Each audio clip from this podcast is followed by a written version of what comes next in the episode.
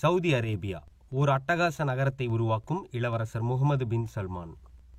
வளைகுடா நாடான Saudi Arabia உலகத்தினுடைய முதல் லாப நோக்கமற்ற நகரத்தை உருவாக்க உள்ளது. சவுதியின் பட்டத்து இளவரசர் முகமது பின் சல்மான் கடந்த ஆண்டு நவம்பர்ல இந்த நகரம் குறித்து அறிவிச்சாரு. இப்போ அந்த திட்டத்தின் மாஸ்டர் பிளானை வெளியிட்டிருக்காரு. இளைஞர்கள் மத்தியில தலைமை ஏற்கும் பண்பை ஊக்குவிக்கிறதுக்காகவும் வளர்க்கறதுக்காகவும் உருவாக்கப்படும் இந்த நகரம் பல சுவாரஸ்யமான அம்சங்களை கொண்டிருக்கும். இந்த நகரம் ஏன் கட்டப்படுது? இந்த நகரத்தினுடைய பெயர் இளவரசர் முகமது பின் சல்மான் லாப நோக்கமற்ற நகரமாகும். இது மத்திய சவுதி அரேபியாவின் ரியாத் மாநிலத்தில் உள்ள வாடி ஹனீஃபாவை ஒட்டி இர்கா பகுதியில் அமைஞ்சிருக்கு. நகரம் இயற்கை மற்றும் மனிதனை மையமாக கொண்டதா இருக்கும். மேலும் மேம்பட்ட டிஜிட்டல் பெருநகரமாகவும் இயங்கும். முக்கியமா பாதசாரிகளுக்கு ஏற்றதாக நகரம் வடிவமைக்கப்பட்டிருக்கும். மொத்த நிலப்பரப்புல நாற்பத்தி நான்கு சதவீதம் பசுமை நிறைந்த திறந்த வெளிக்காக ஒதுக்கப்படும். நகரத்தினுடைய தலைமை நிர்வாக அதிகாரி டேவிட் ஹென்றி கூறும்போது சவுதி அரேபிய இளைஞர்களுடைய திறமையை வளர்ப்பதே நகரத்தின் குறிக்கோள்னு சொன்னாரு.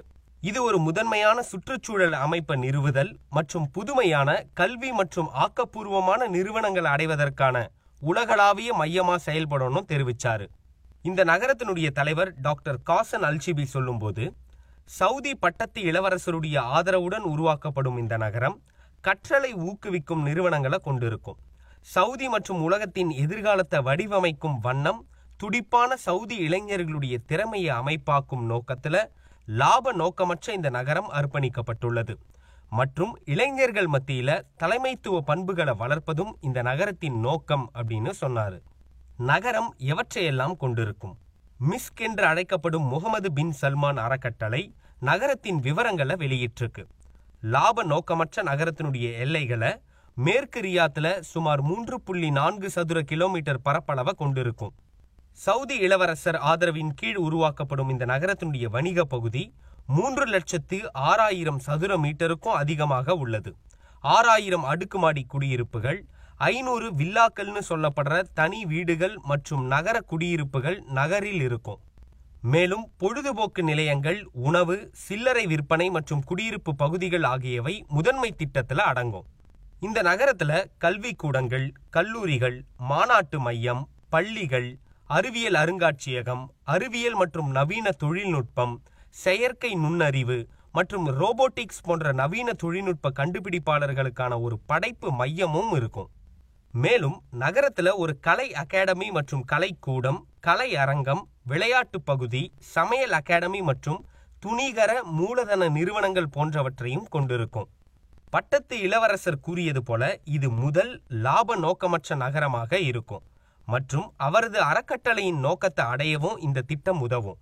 முகமது பின் சல்மான் மிஸ்க் அறக்கட்டளையின் குறிக்கோள்கள் புதுமை தொழில் முனைவு மற்றும் எதிர்கால தலைவர்களை தகுதி பெற செய்வதன் மூலம் லாப நோக்கமற்ற வேலைகளை வரையறுக்கிறதாகும். பட்டத்து இளவரசர் சல்மான் இந்த திட்டம் நகரத்தின் சலுகைகளை அனைத்து பயனாளிகளுக்கும் வழங்குவதோடு கவர்ச்சிகரமான சூழலை உருவாக்கும் வண்ணம் சேவைகளையும் வழங்கும்னு சொன்னாரு. மிஸ்க் அறக்கட்டளை ஒரு தொண்டு நிறுவனம்.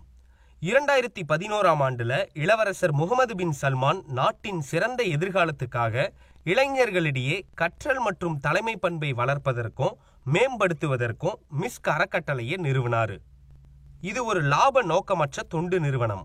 இது கல்வி மற்றும் தொழில் முனைவு மூலம் இளைஞர்களை மேம்படுத்த உதவுது.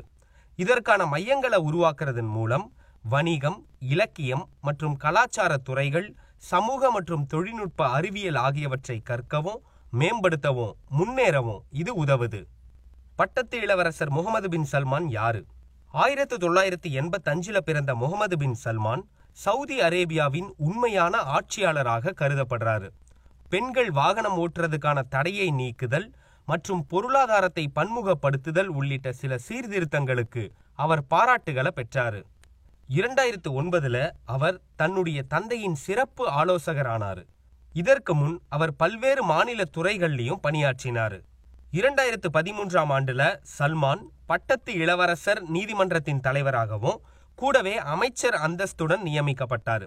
அவரது அரசியல் செயல்களில் மார்ச் இரண்டாயிரத்து பதினஞ்சுல மற்ற அரபு நாடுகளுடன் சேர்ந்து ஏமன்ல ஒரு இராணுவ படையெடுப்பை தொடங்கியதும் அடங்கும். எதேச்சதிகாரமாக ஆட்சி செய்கிற சல்மான் வாஷிங்டன் போஸ்ட் பத்திரிகையின் கட்டுரையாளரான ஜமால் கஷோகியின் படுகொலையில் ஈடுபட்டதா கூறப்படுது. சவுதி அரசை விமர்சித்ததால கஷோகி கொல்லப்பட்டதா கூறப்படுது. பின்பு இளவரசர் சல்மான் விஷன் 2030 தேர்ட்டியை அறிமுகப்படுத்தினார்.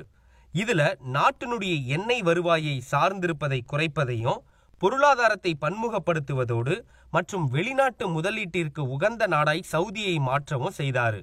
இதன் அங்கமாகவே இந்த பிரம்மாண்டமான லாப நோக்கமற்ற நகரமும் திட்டமிடப்பட்டிருக்கு. ஆட்சி அமைப்பில் சர்வாதிகாரத்தை கொண்டிருந்தாலும் நாட்டின் பொருளாதாரத்தை வளர்ப்பதற்கு இந்த இளவரசர் பெரும் திட்டங்களை அமல்படுத்தி வராருன்னு சவுதி வல்லுநர்கள் சொல்றாங்க.